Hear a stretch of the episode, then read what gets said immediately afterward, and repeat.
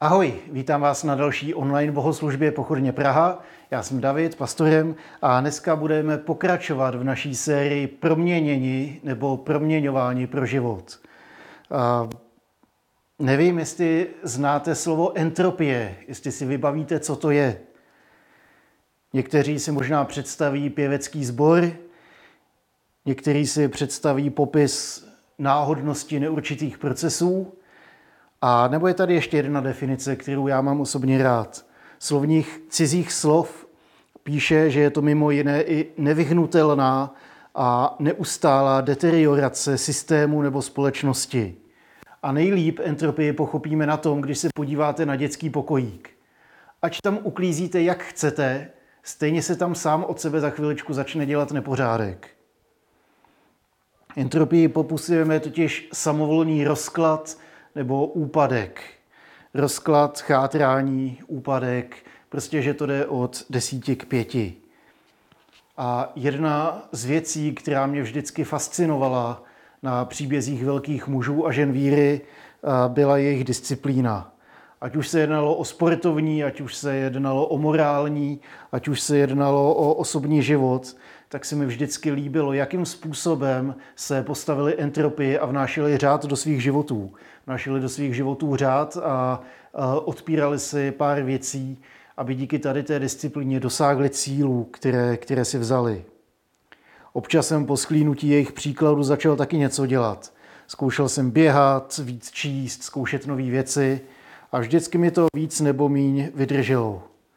A apoštol Pavel mladého Timotea nabádá a píše mu význam cvičení pro tělo i pro ducha. Píše, že tělesná zdatnost je sice užitečná, ale ta duchovní je nepostradatelná při všem. Cvič se tedy v poslušnosti Bohu, budeš to potřebovat zde a je to dobrý vklad i pro věčnost.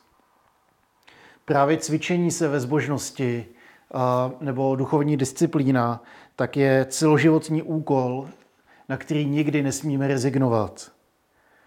A je jedna z nejsmutnějších věcí, když se podíváte na život eh, některých křesťanů a vidíte, jak stagnují, protože si myslí, že už udělali všechno, co se o nich očekává a teď už prostě jenom čekáme. Když jsem ještě chodil na teologický seminář, tak jeden z předmětů byla praxis pietatis, to znamená cvičení se ve zbožnosti. A byl to jeden z mých oblíbených předmětů, protože jsem se tam viděl se všema spolužákama ze semináře, měli jsme tam různý duchovní cvičení a odpočali jsme si trošku od toho akademického přístupu k teologii a zkoušeli jsme si to osahat prakticky. Netrénovali jsme především mysl, ale ducha, protože jsme se učili duchovní disciplíně, aby jsme naše životy udržovali neustále otevřené vůči božímu jednání. A právě tady se prolíná téma duchovní disciplíny a zbožnosti eh, s tou proměnou života. Věřím, že je to neustálá výzva eh, postavit se eh, entropii a vnášet do života řád. Naučit se spoléhat na boží milost je výzva a zároveň taky začít vytvářet ve svém životě prostory, ve kterém Duch Svatý může začít jednat. Tady tím uh, můžeme v křesťanském prostředí mluvit o spasení a posvěcení. Na počátku proměny života stojí Ježíš a jeho milosrdenství, to je spasení. On za nás zemřel, on za nás položil svůj život, on vstal z mrtvých a dal nám Ducha Svatého a dal nám skvělou výchozí pozici. Posvěcení ale otázka, co tady s tím uděláme. Jak to spasení budeme uvádět ve skutek. Přestože Ježíš změnil naše srdce díky spasení, tak na našich životech je potřeba vykonat ještě spoustu práce pro to, abychom to spasení uvedli ve skutek. A právě to je otázkou duchovní disciplíny. A tak já k tomu přečtu jeden krátký text z Lukáše z 8. kapitoly. Je to jedno z nejznámějších podobenství, které v Bibli najdeme. Je to Lukáš 8, 5 až 8, 11. a 15. verš. Vyšel rozsévač rozsívat semeno. Když rozsíval, padlo některé zrno podél cesty a bylo pošlapáno a ptáci je sezobali. Jiné padlo na skálu, vzešlo a uschlo, protože nemělo vláhu. Jiné padlo do prostřed trní, trní rostlo a udusilo je. A jiné padlo do země dobré, vzrostlo a přineslo stonásobný užitek. To řekl a zavolal, kdo má uši k slyšení, slyš. Toto podobenství znamená, že semenem je boží slovo.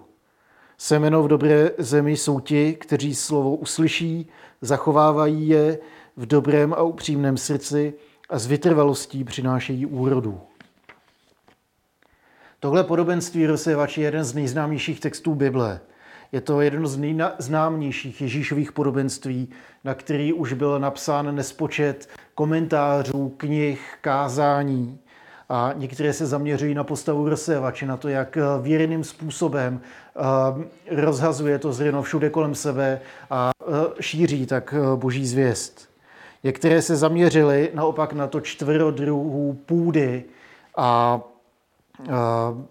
jaký, jaký to má implikace, co to znamená pro, pro setkání s Božím slovem.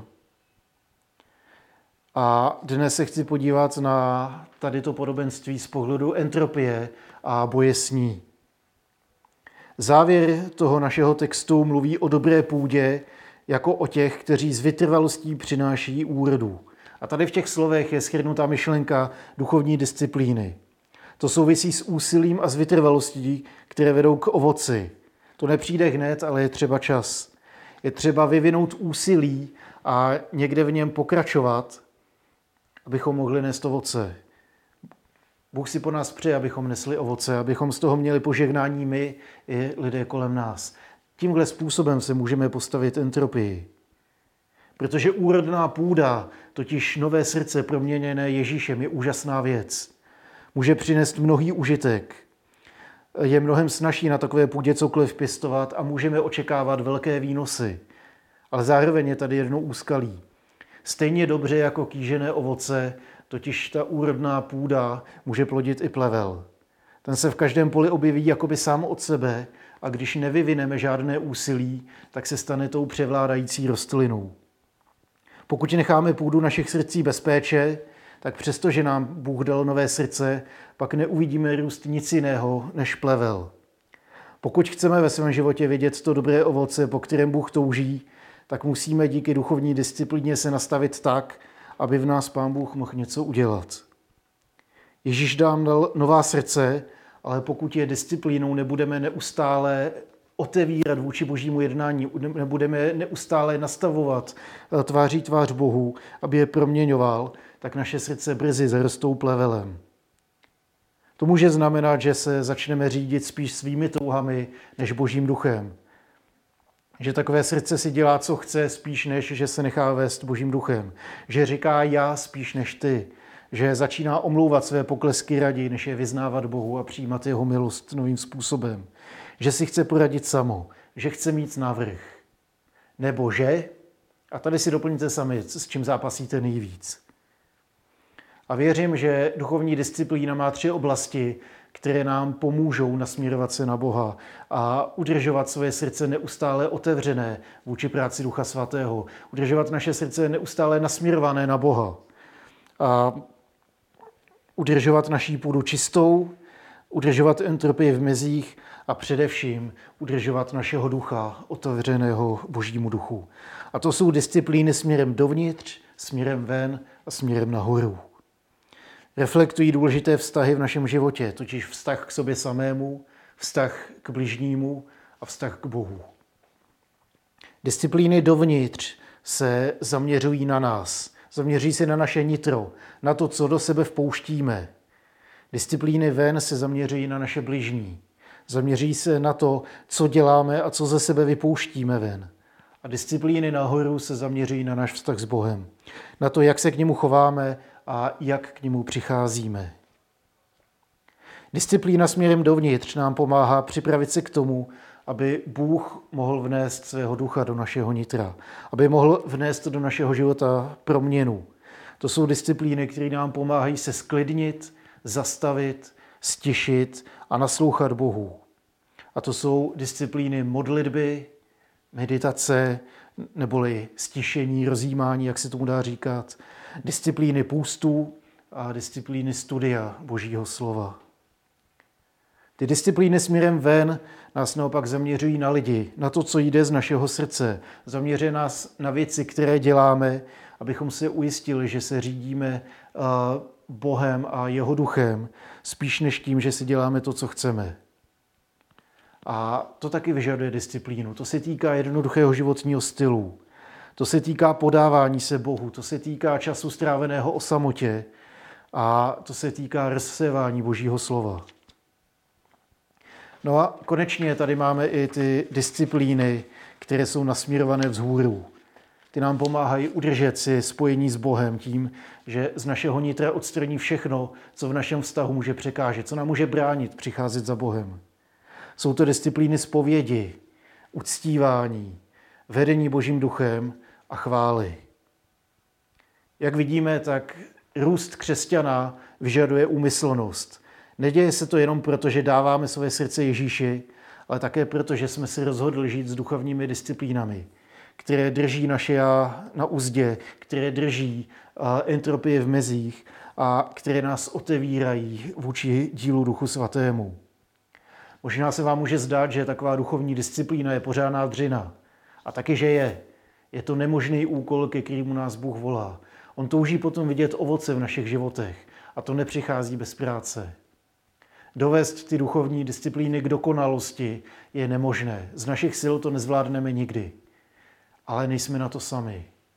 Bůh nám dává nejen svůj příklad tím, že přichází v Ježíši, žije život, na který my bychom nikdy nestačili, umírá smrtí, kterou my bychom si zasloužili zemřít a vstává z mrtvých, aby nám dalo novou naději. Dává nám především svého svatého ducha a dává nám svoji milost. Zmocňuje nás k životu, ke kterému nás volá, který si přeje a ze kterého my sami máme největší užitek. To se může stát jedině z boží milosti a naplnění a zmocnění duchem svatým. Bůh nás totiž nechce zdrtit těžkým úkolem, ale sám se nám stává živoucím příkladem a zmocněním k tomu, co si po nás tak moc přeje. Tím se blížíme k závěru, přátelé. Já vás chci povzbudit k tomu, abyste mohli taky vyzkoušet ty disciplíny, abyste mohli okusit to, jaký to je uh, otevírat svůj život Bohu každý den. Protože věřím, že On přináší životodárenou proměnu, že On přináší život do našich životů, že On přináší svobodu, On, on to spasení uvádí ve skutek. On nás proměňuje tím životodáreným způsobem. Možná to nevidíme dneska, možná to neuvidíme zítra, ale když se budete zpětně dívat na svůj život, tak jsem si jistý, že Bůh žije a že uvidíte jasně jeho jednání ve svých životech. Můžeme vstupovat do svobody, kterou nám Ježíš vydobil a okoušet to, jaký to je plodit ovoce, ze kterého my máme radost, který neskutečně těší Boha a který se stává eh, přítomností Božího království v tomhle světě. Vstupujme tady do té svobody s Ježíšem, s vírou a vzmocněním Duchem Svatým. A pak můžeme zakusit tu životodárenou proměnu, eh, která je tématem celé té série proměnění a proměňování k životu. Byli jsme Ježíšem proměněni a teď v moci Ducha Svatého můžeme vstoupit do toho procesu proměňování. Nejste na to sami. Pán Bůh je na vaší straně. Tak ať vám k tomu požehná. Amen.